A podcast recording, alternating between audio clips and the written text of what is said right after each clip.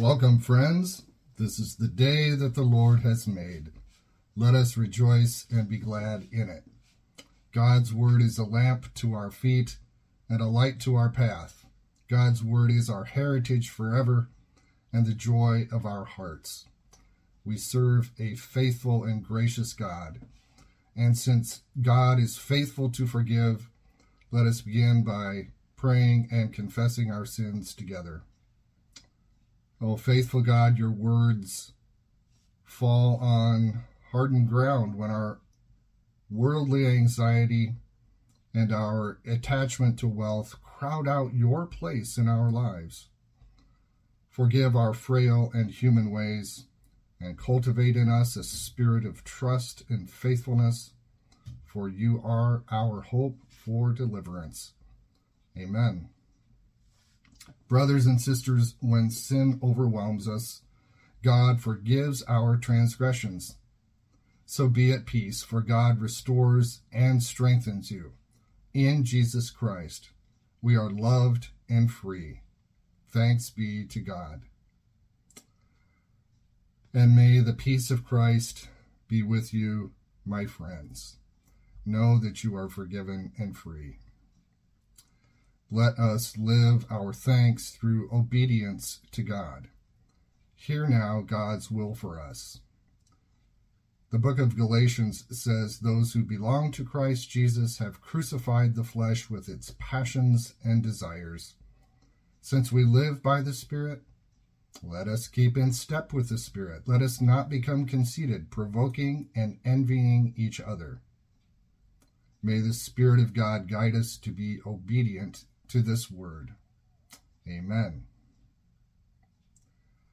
I'm going to be reading and proclaiming God's word from the book of Romans. And as we prepare to do that, let's ask God to illumine our minds and our hearts. Let's pray. God, your word goes out and does not return empty by your Spirit, open our minds to your word this day, so that we might walk according to your ways for the sake of Jesus, in whose name we pray. Amen. I'm reading today from the New Testament book of Romans, chapter 8, verses 1 to 11. Romans 8, verses 1 to 11. Hear God's word for us today. Therefore, there is now no condemnation for those who are in Christ Jesus. Because through Christ Jesus, the law of the Spirit who gives life has set you free from the law of sin and death.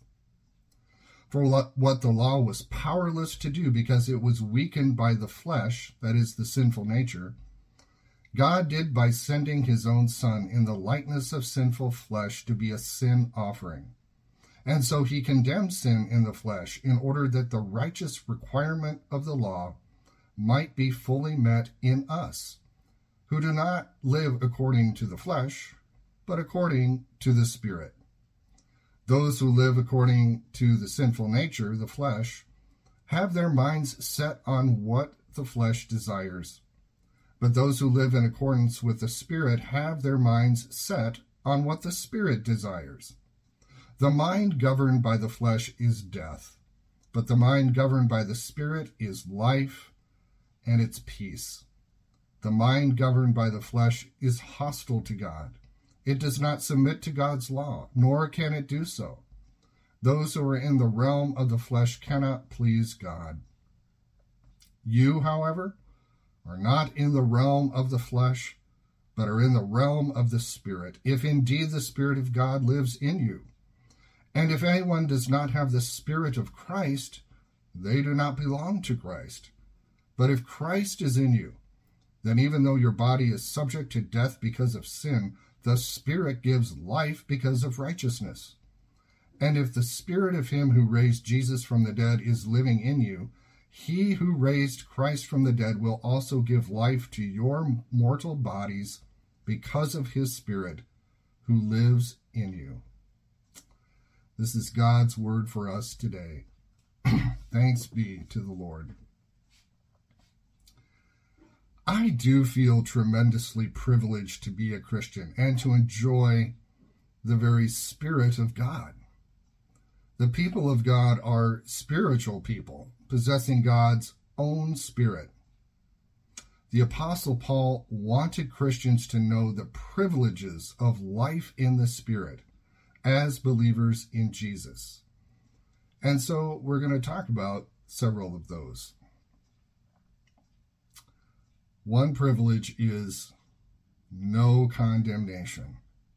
No condemnation. The text says there is now no condemnation, no judgment for us who are in Christ. God has pronounced a verdict, and that decision is final. We have been united to Christ by means of God's Spirit. Since God condemns neither you nor I, there is no need whatsoever to condemn ourselves or other believers. Since no condemnation is our reality as Christians, we are to believe this promise of God and swim in its wonderful privileges. Believe that the sin issue has been taken care of once for all through the life and death of Christ. And if you don't feel forgiven, then put yourself in a position to believe. It would be silly to go into the bathroom, turn on the shower, and then just stand in the middle of the bathroom without getting under the shower head. It would be weird because you did not put yourself in a position to actually become clean. You might believe that a shower and using soap and shampoo will make you clean, but if you don't actually avail yourself of the privilege of actually taking the shower, but just stand there and look at it, you won't really be clean we must put ourselves in a position to experience the privilege of knowing our wonderful state of cleanliness, of no condemnation, of no judgment, by actually reading the Word of God on a regular basis, by praying in the Spirit on all occasions, by practicing the silence and solitude and other spiritual disciplines necessary to receive the cleansing work of the Holy Spirit two people are declared married in a formal wedding ceremony.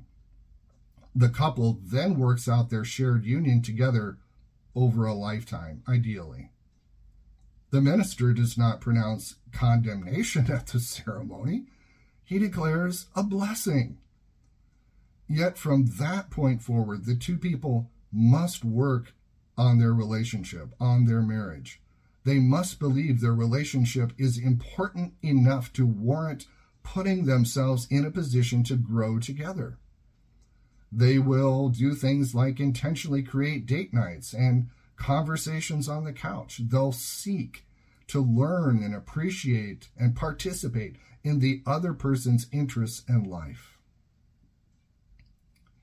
Just as we do not marry ourselves and pronounce ourselves a married couple, so we do not save ourselves. However, having a marriage license does not mean there is no effort to be done in the relationship. The late Dallas Willard said, Grace is not opposed to effort, it is opposed to earning. Earning is an attitude, effort is an action. Grace, you know, does not just have to do with forgiveness of sins alone. It does have to do not only with our salvation, but with our sanctification and practically becoming holy. A marriage is both a legal reality and a kind of mystical union between two persons. It's a beautiful thing to be in a relationship where there is no condemnation. Because of Jesus Christ, we are free to be the people God created us to be, forgiven, no longer burdened by the condemning voices of guilt and shame. And that's just one privilege. Another privilege of life in the Spirit is freedom freedom from sin and death. In Holy Scripture, sin is not only a personal struggle, but it is a present, ubiquitous, pervasive reality in this world. The power and presence of sin is found everywhere. There is personal sin, institutional sin, systemic sin. Sin is everywhere. And because it is, death is everywhere. Biblically, death refers to more than physical death because it's also a relational term. Death means relational separation from God. And conversely, life is relational connection with God. God did all the action necessary to make the union possible between us and the Lord. God sent the Son. God became incarnate. God's Son became a sin offering, an atoning sacrifice for our sins. God condemned sin in sinful humanity. God met the righteous requirements of the law. God effects holiness in us by means of the Spirit.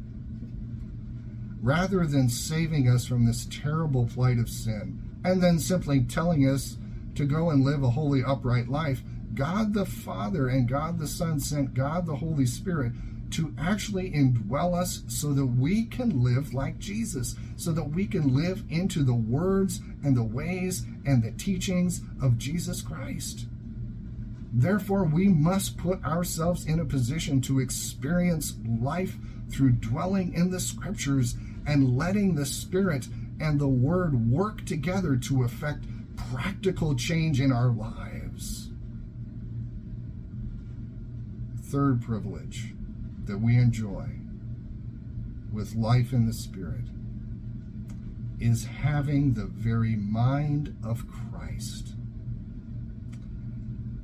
A problem we all face is that we do inhabit a fallen world. Our mindset can easily get all screwed up. If we want life and peace, we need the mind of Christ and the Spirit whatever, when, whatever our minds are occupied with is what determines whether we will have life and peace or not. If the objects of our thoughts, interests, and affections are continually away from Christ and the Spirit, we will experience death, that is, separation, not life, that is, connection. But if we put ourselves in a position to uh, indulge the sinful nature, the flesh, we're going to miss connection. We're going to miss life. An undisciplined mind only leads to relational separation. The addict knows there are two choices there's life or there's death, there's connection or there's separation. The first of the 12 steps of AA, Alcoholics Anonymous, is to admit that I am powerless over alcohol and that my life has become unmanageable the second step is to believe that a power greater than myself can restore me to sanity. The third step is to turn my life and my will over to that power. We may not be alcoholics, but it is the same for us all. We are all powerless over sin, which will, if left unchecked, lead to separation and death but in the spirit, not the alcoholic spirits. We have life. Sin, like alcohol, is a daily possibility, even after giving my life and my will to God. Yet there is also always the possibility of life and connection. And that hope of life comes with possessing the mind of Christ and the Spirit. We have hope that through the Spirit's power we will overcome the power of choices that lead to death and instead embrace choices that lead to life. So whatever we put our into our minds, that is vitally important. The fourth privilege that's mentioned in today's text, the Spirit actually inhabits and indwells us. Wow. The Spirit is the distinguishing mark of the believer in Jesus. The Spirit opposes the sinful nature and expects us to do the same. There's no need to try and live the Christian life on our own power when we possess spiritual power. There does exist an internal struggle within us that desires to do right but has a compulsion to do otherwise. Yet the indwelling Spirit gives us victory. Jesus lived the life for us that we could not live ourselves. Christ's life, as much as his death, achieved salvation from sin for us. Maybe I need to say that one again. Don't want you to just pass over that. The life of Jesus Christ, as much as the death of Christ, achieved salvation from sin for us. The very same Spirit that helped Jesus live his life and raised him from death is the same Spirit whom we possess. When I was a kid, I remember my grandma can, um, canning grape preserves. She had a grapevine in the in her backyard, and when I was little, I would when the time was right I, and the grapes were ripe, I would go out and pick them and bring them to her. And I would sit on a stool in the kitchen and watch her. Oh, because I was looking forward to having some of those grape preserves on my next piece of toast. And I once asked her, Why are you melting that wax over the fruit? Because she was canning the preserves. I didn't understand how wax could make my to- my toast and my uh, great preserves jelly on the toast taste any better. And Grandma answered, The wax seals the jar tightly so the fruit can't be contaminated. If I didn't seal it, the fruit would eventually rot. Of course, I was a kid. I was an amateur in the canning business at the time. I could see the importance of picking the grapes. Uh, I could see the importance of boiling them and even canning them. But I did learn the importance of sealing and preserving what the work that was done. You and I are God's preserves. God not only chose us, redeemed us, and called us to life in the Son, God also had a plan for preserving us as heirs of eternal life.